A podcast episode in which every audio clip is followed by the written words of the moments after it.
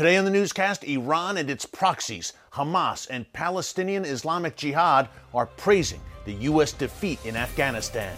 And you know that China, Russia, Turkey, and Pakistan are thrilled as well. Find out the big winners and losers from the Taliban takeover next.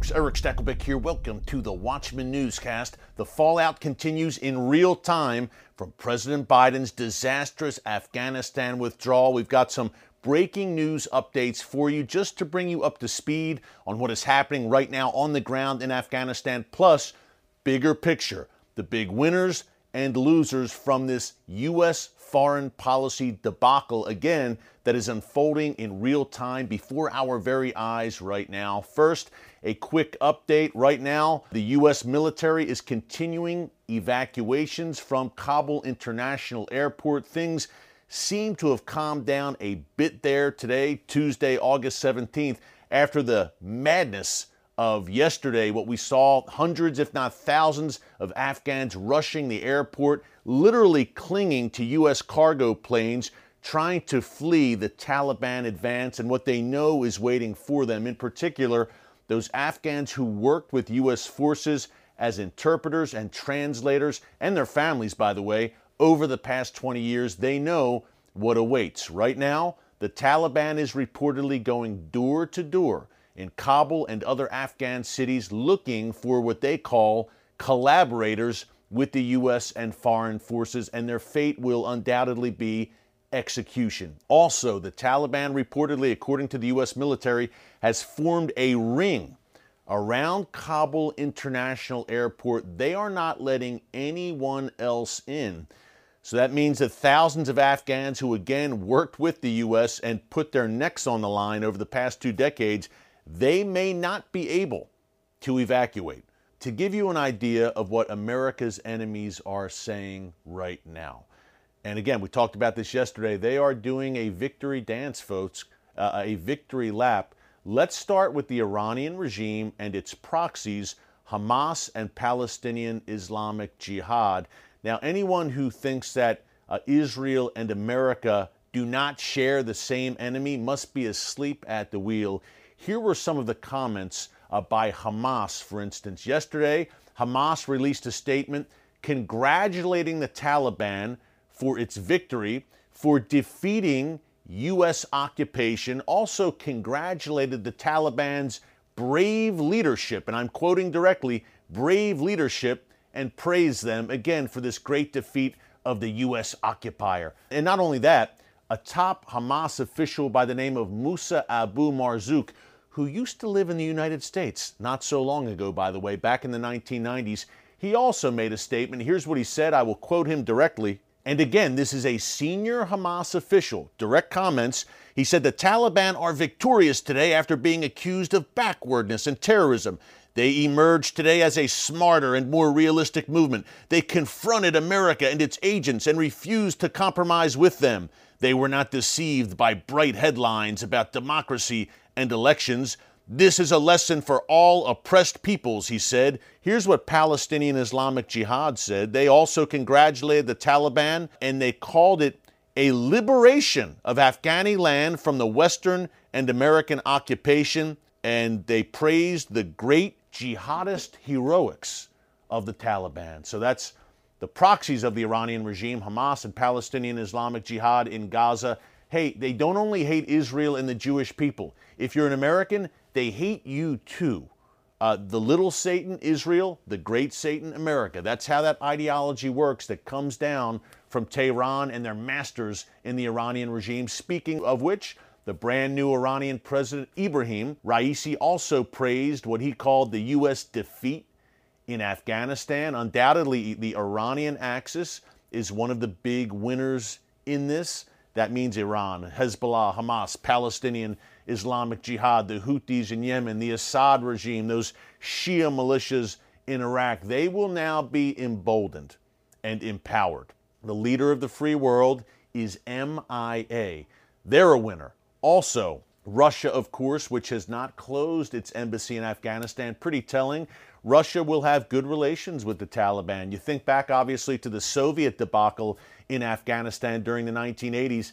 It's a new day. And the same goes with the Iranian regime, which has had definitely tensions for sure uh, with the Taliban in the past before 2001. But just a few months ago, earlier this year, a Taliban delegation visited Tehran and met with top Iranian officials. Look, folks, remember, uh, Afghanistan borders Iran to the north, of course. In, in the times we are in right now, where an anti America, anti West, anti Israel coalition of all different stripes and varying ideologies seems to be forming and coming together around their shared hatred of America, the West, and Israel, the enemy of my enemy is my friend viewpoint.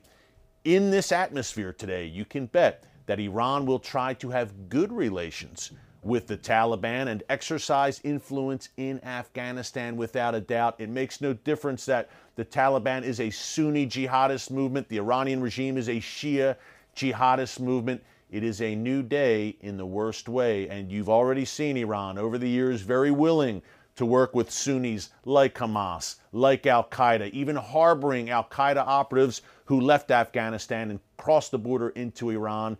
So keep an eye on those ties. Number one, I mentioned Russia, of course, obviously a historical footprint in Afghanistan not too long ago. Didn't go too well for them, of course, but they would love to wield influence there today. Uh, northern Afghanistan is an area rich in minerals that Russia would love to get its hands on, also China. Some are saying the biggest winner here is China, which is looking to move right into Afghanistan and again be the power broker there, take any minerals and natural resources that it can glean from Afghanistan. Also, uh, a, a strategically located nation, kind of a bridge or a gateway to the Middle East as well and natural resources and oil there. So China happy about this. They've already said they're going to recognize this Taliban government. Taliban delegations have met with Chinese officials in recent months as well. So the Iranian axis, China, Russia, what about Turkey? We mentioned on yesterday's newscast that Turkey has made noise about running the airport in Kabul and apparently, the Biden administration was having talks with Turkey, a supposed NATO ally, about doing just that. Perhaps that will cool right now. The airport in Kabul right now is clearly sort of a mess, to say the least, but you can bet that Turkey will also want influence in Afghanistan. Erdogan wants to flex his muscle wherever he can around the region. That includes uh, Turkish involvement in Libya, Syria, Iraq, Azerbaijan uh, disputes with Greece and Cyprus uh, over natural gas in the Mediterranean. So, a lot going on when it comes to Erdogan and his ambitions to be the new caliph, the leader of a new caliphate. And under his rule, I've said it many times, Turkey, which was a loyal friend to America and Israel, has now become NINO, NATO in name only. That's under Erdogan's rule, his radical rule. Turkey, big winner here as well.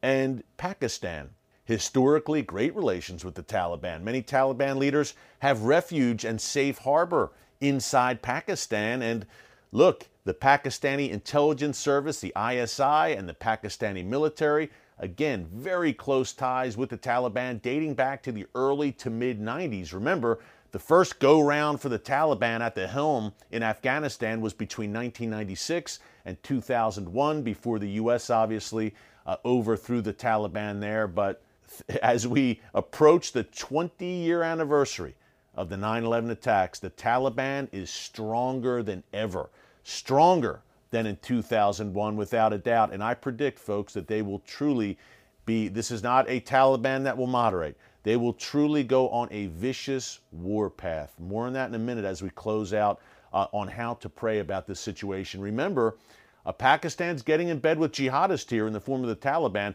Pakistan is a nuclear armed Islamic nation, and the more influence that jihadists and radical Islamists have in that country, that will give you a very uneasy feeling with that uh, nuclear arsenal, which is probably at least 100 nuclear weapons or thereabouts. Hey, we don't want Iran to get the bomb because it is run by a radical uh, Islamist jihadist regime. God forbid that kind of regime came to power ever in Pakistan. That, that relationship with the Taliban should be of concern uh, for all of us, for sure. So, the big winners so far on the global stage again, uh, Russia, China, the Iranian axis, Turkey, Pakistan, and really any rogue regime, folks, from North Korea on down, Venezuela, any rogue regime in the world right now, is happy to see the U.S. leaving Afghanistan in humiliation, uh, an embarrassing scene on the global stage in front of the eyes of the world. You can bet that America's enemies are licking their chops and rubbing their hands with glee. The Chinese are looking at Taiwan. Russia is looking at Ukraine. Iran is looking at Israel and Iran and its proxies. And they're saying America is not going to come to the rescue. And again, that doesn't mean military intervention.